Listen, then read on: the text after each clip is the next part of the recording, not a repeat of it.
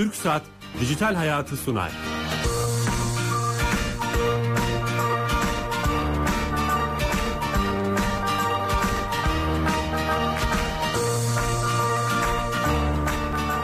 Dijital Hayat'a hoş, hoş geldiniz. Her cuma TRT Radyo 1 mikrofonlarında teknoloji, internet ve sosyal medyanın hayatımıza etkilerini konuşuyoruz. Bu hafta 8 e, Nisan'da resmi gazeteyle yürürlüğe giren kişisel verilerin korunması kanununu konuşacağız. E, hem bu konuda kişisel olarak çok ilgili olan hem de e, resmi görevi de olan Türkiye Büyük Millet Meclisi İnternet ve Bilişim Komisyonu Başkanı AK Parti Adana Milletvekili Profesör Doktor Necdet Ünüvar hocamızı Ankara'dan telefonla konuk edeceğiz kendisine. Ama öncesinde Türkiye'nin e-dönüşüm öncüsü TürkSat biliyorsunuz sponsorumuz. Onun onlarla konuşacağız.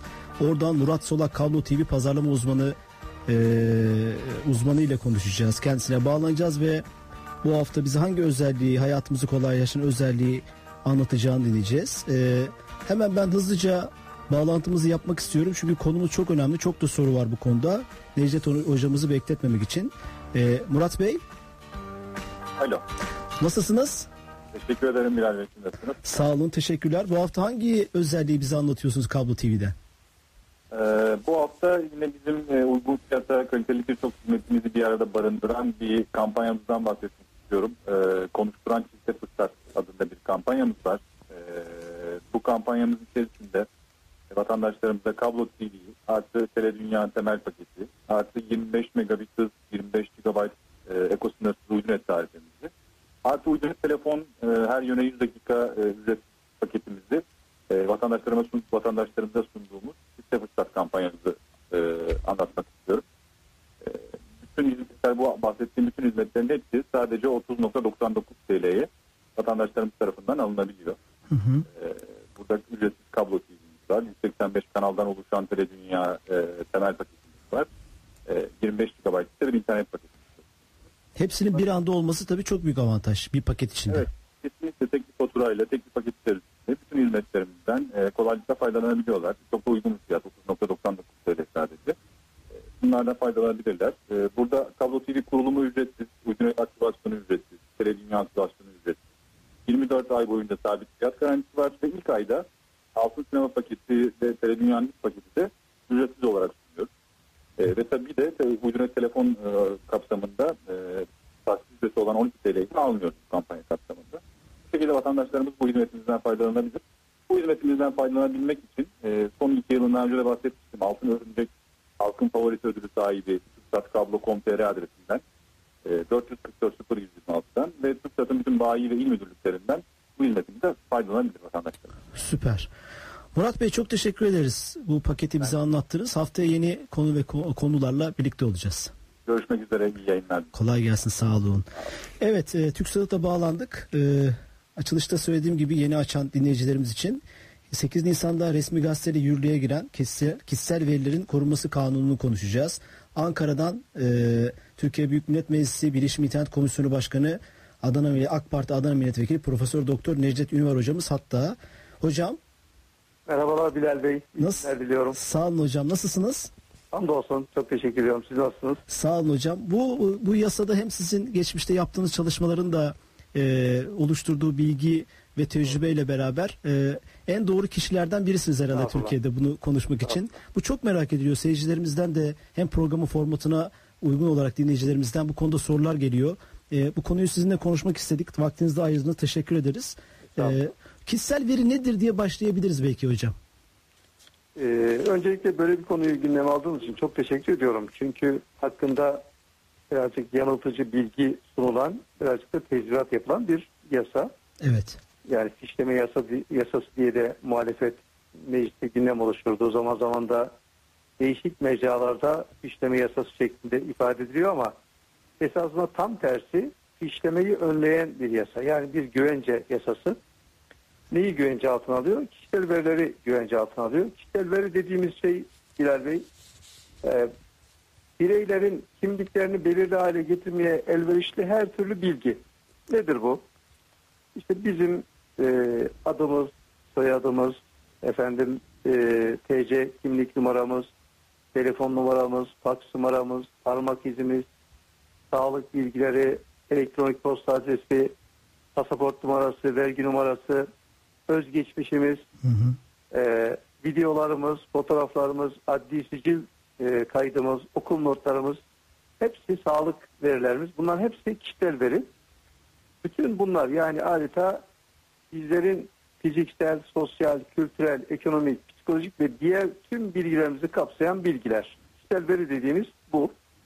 İşte bu yasa bu bilgilerimizi e, güvence altına alıyor. Yani kişisel verilerimizin e, ulu orta kullanılmasını engelleyen, bunu düzenleyen bir kurumsal kimliğe kavuşturan bir yasa.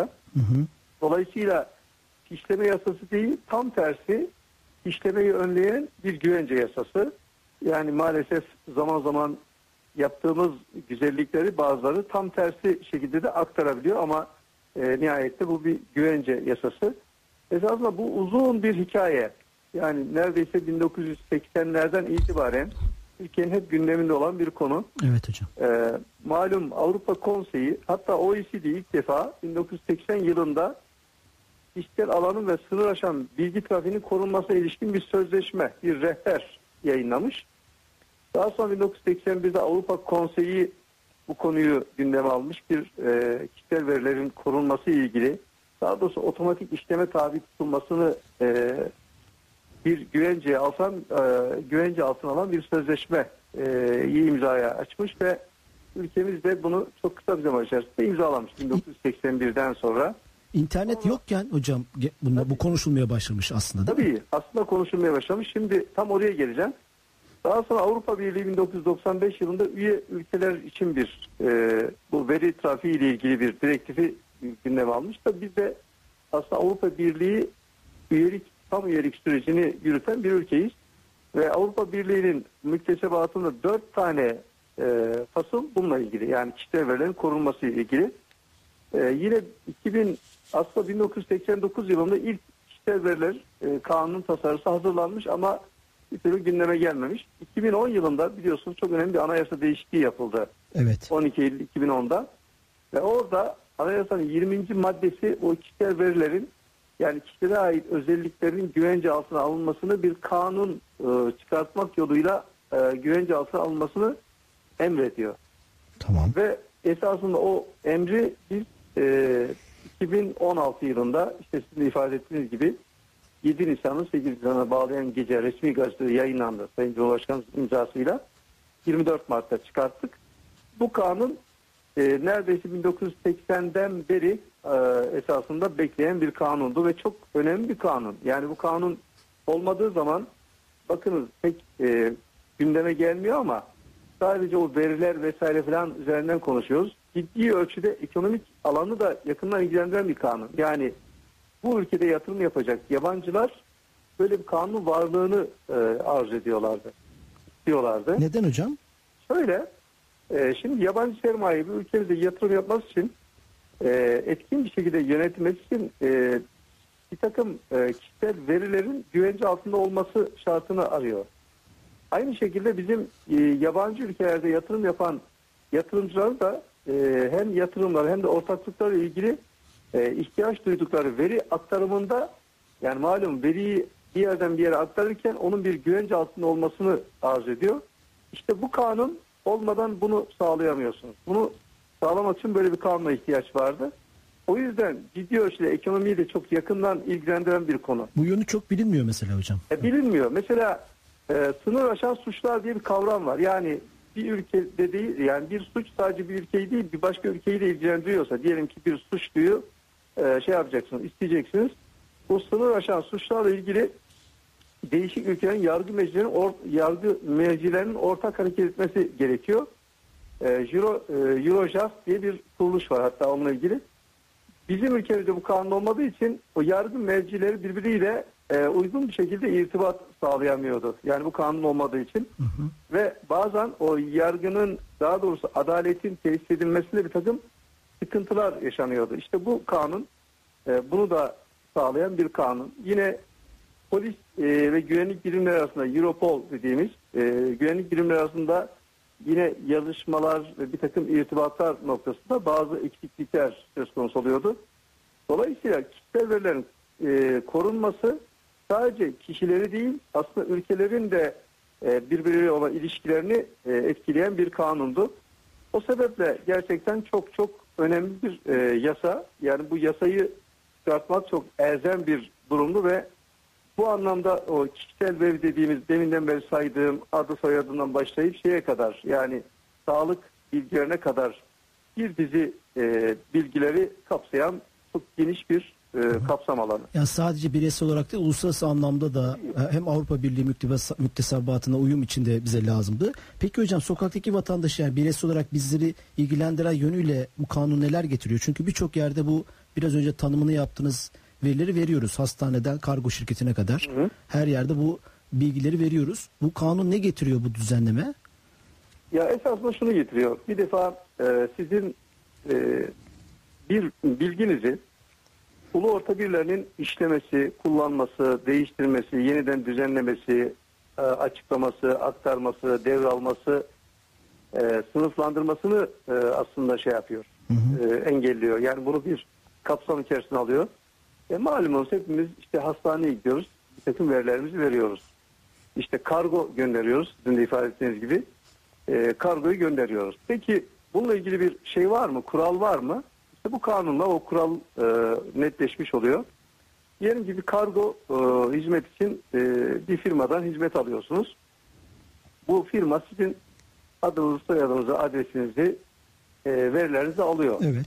İşte bu aldığı verileri e, sadece ilgili verileri tutabiliyor belirli bir süre için.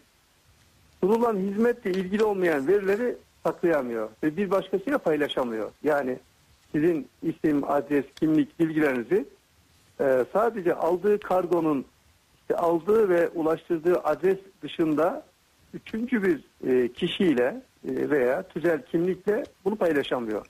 Kanunun getirdiği şeylerden biri bu. Tabii. E, diyelim ki paylaştı.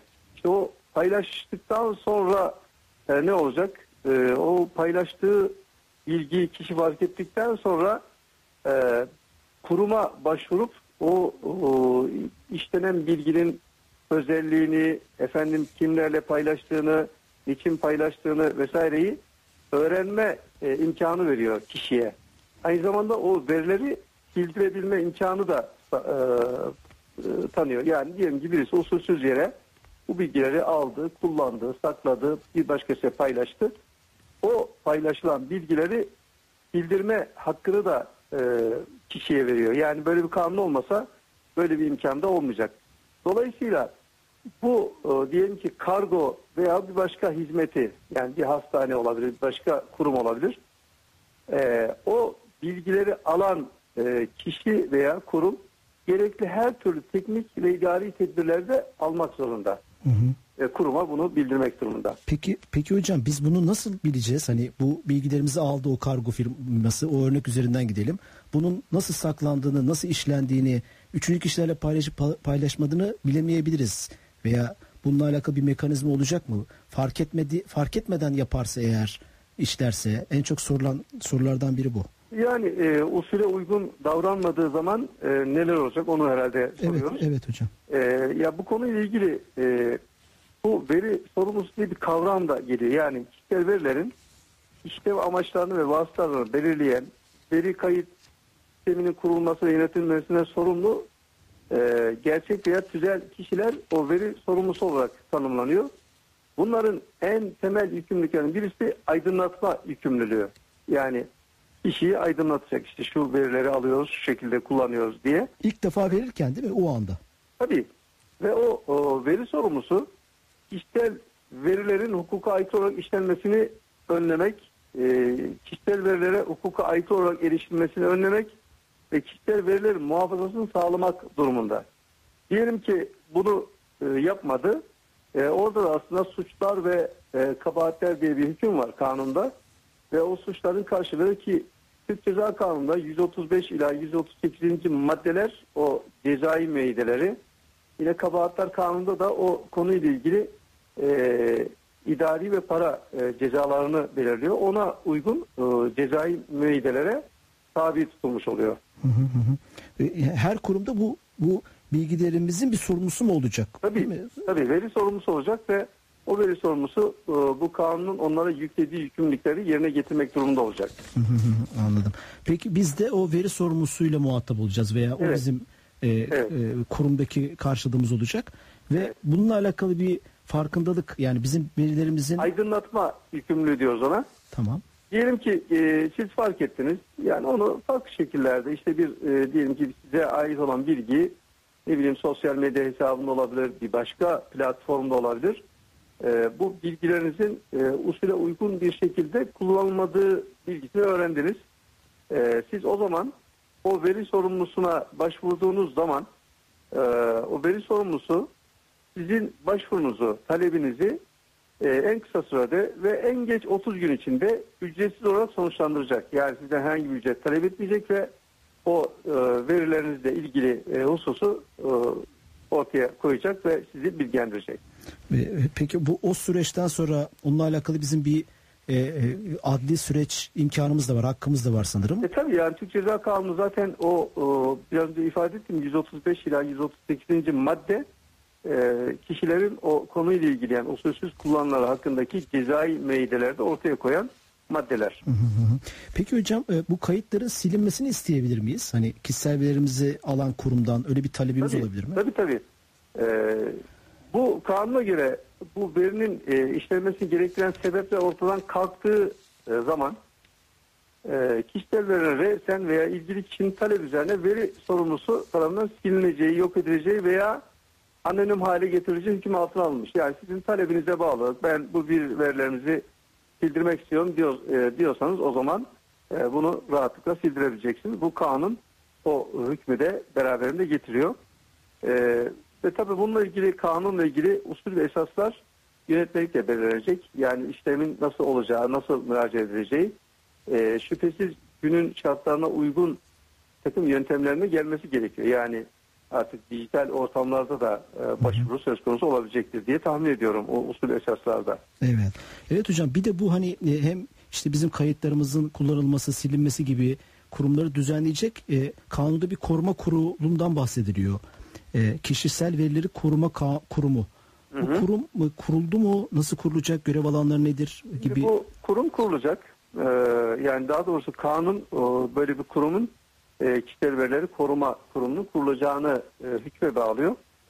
E, bu düzenleyici ve denetleyici bir kurum olacak. E, Başbakanlıkla ilişkili e, ve idari ve mali özelliğe sahip bir e, kamu tüzel kişiliği e, halinde olacak.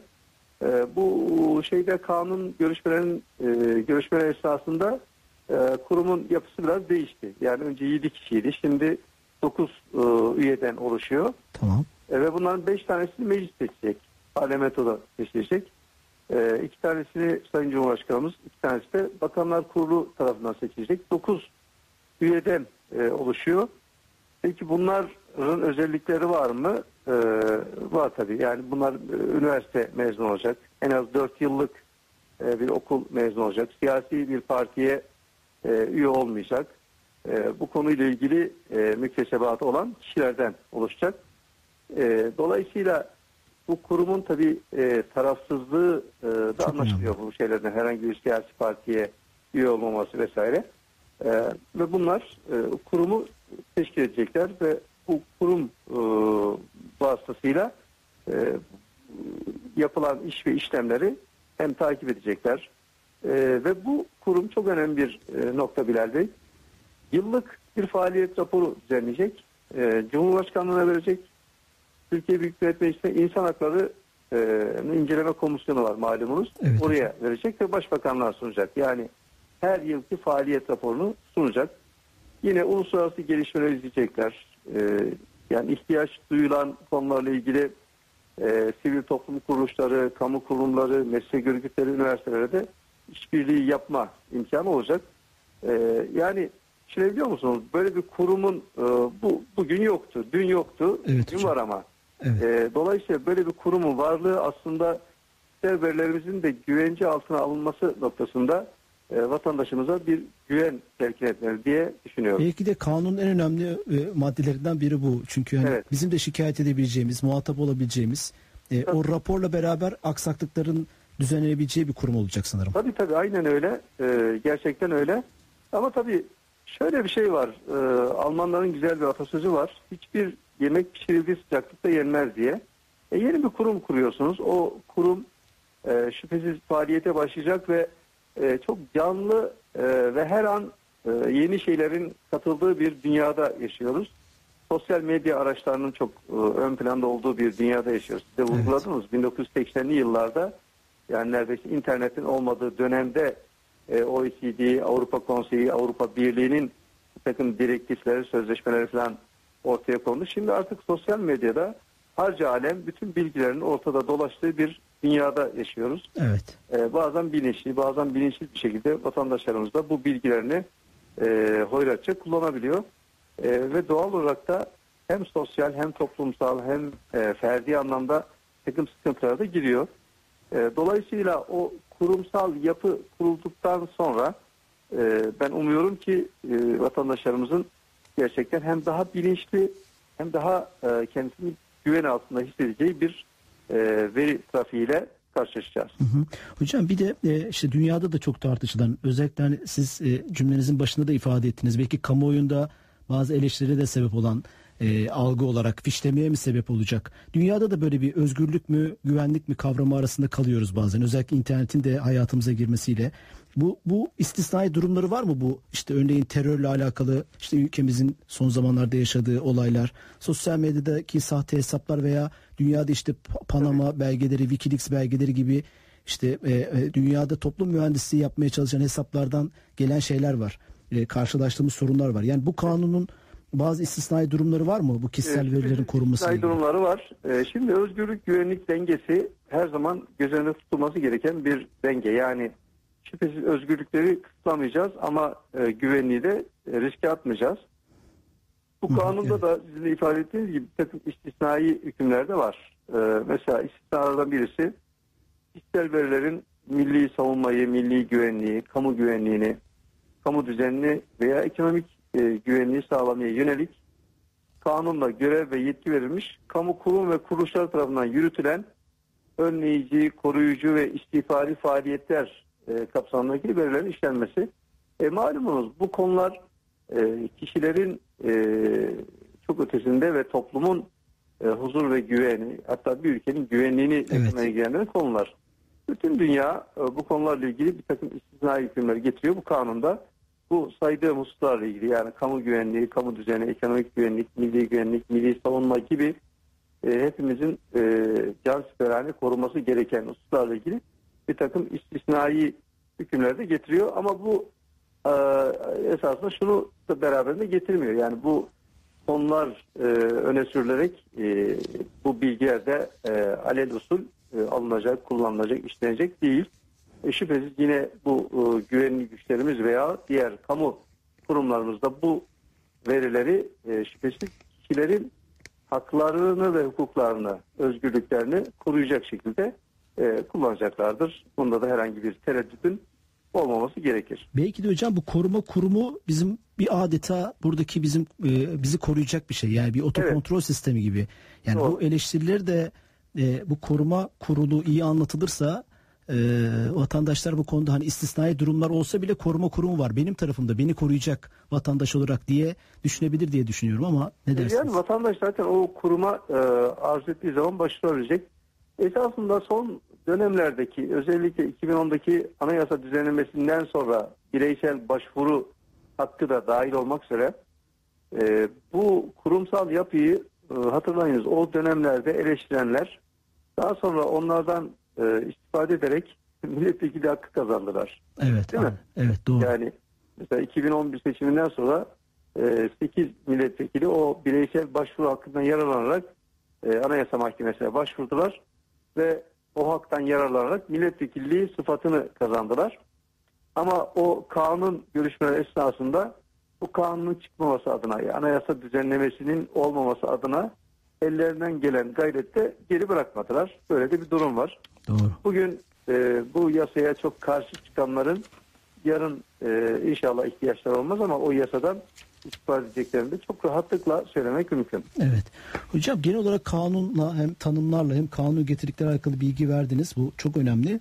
Ama belki daha önemlisi hocam e, kanunlar tabii hani e, bir şeyle karşılaştıktan sonra bizi koruyacak bir şey ama o bir şeyle karşılaşmadan önce bizim yapabileceklerimiz özellikle siz bu konularda da çalışıyorsunuz. Dijital Siyaset isimli bir kitap yazdınız. Eyvallah. E, komisyonun başkanısınız. Bireysel ve kurumsal olarak belki kamu kurumları da buna dahil. E, bizim internette nasıl davranacağımızı, kişisel verilerimizi nasıl paylaşıp nasıl paylaşmayacağımıza dair bir bilinçlendirme, farkındalık eğitimi mi denir? Bir şeye ihtiyacımız var sanki. Siz ne Ya dersiniz? şöyle e, Bilal Bey bu vesileyle şunu söyleyeyim. E, bilinçli vatandaş olmak çok önemli. E, dijital bilgi seviyesini yükseltmek de çok önemli. Artık çok farklı bir dünyada yaşıyoruz. Evet. Yani e, bazen farkında olarak bazen farkında olmayarak e, bilgilerimiz e, maalesef e, piyasada dolaşabiliyor. O konularda dijital e, bilinç seviyesini yükseltmek, dijital güvenliğimizi e, azami seviyeye çıkarmak adına o bilinç seviyemizi yükseltmek e, gerekiyor. E, işte o bilişim okur yazarlığı veya dijital okur yazarlık dediğimiz kavram. Evet yani hocam.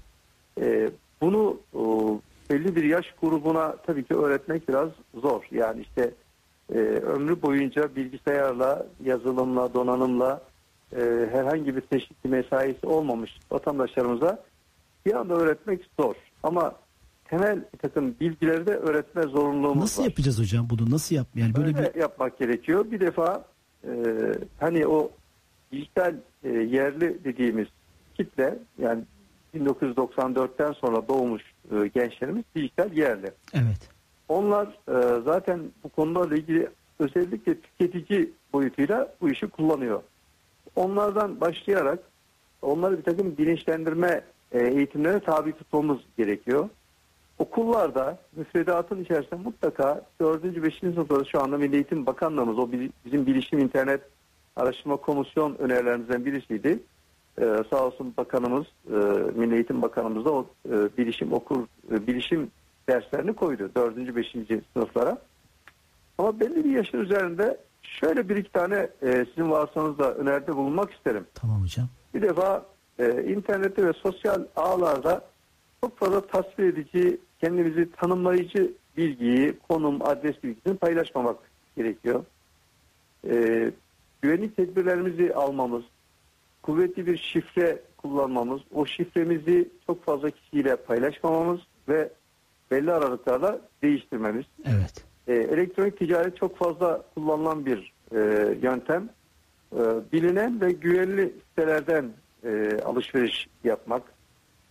E, internet kafe ve alışveriş merkezleri gibi e, genel kullanım olan internetin ortak kullanıldığı alanlarda özel bilgileri paylaşmamak. Burayı daha çok e, bilgi alma veya eğlence gibi e, genel usuller için kullanmak ama özel e, hususları internet kafe ve alışveriş merkezindeki ortak kullanımdan kullanmamak. Hı hı. E, mutlaka işlem yaptığımız e, web sitesini tanımak.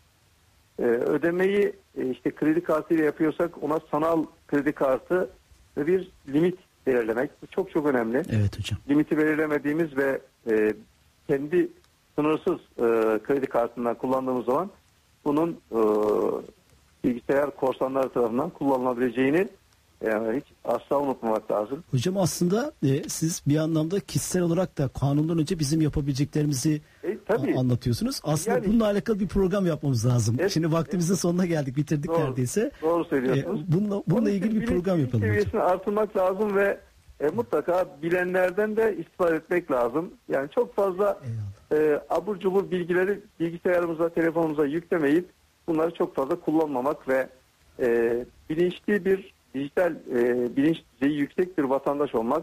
Bu Lazım. kanunun gereğini de yerine getirmek lazım. Ben Evet bu hocam. vesileyle bu konuyu bizim daha çok işlememiz de gerekiyor. İşleyelim hocam. Şimdi vakit de doldu neredeyse. E, bunu Eyvallah. yapalım olur mu hocam? Olur. Hocam çok teşekkür ederiz verdiğiniz Ben bilgiler için. Hem kanunu anlattığınız hem de kişisel yapmamız gerekenler teşekkür ederiz. Estağfurullah. Görüşmek Başarılar üzere. E, Kolay sağ gelsin. olun. E, bu hafta çok değerli bir konuyu konuştuk. Süreyi bitirdik. İyi hafta sonları haftaya yeni konu, konu ve konu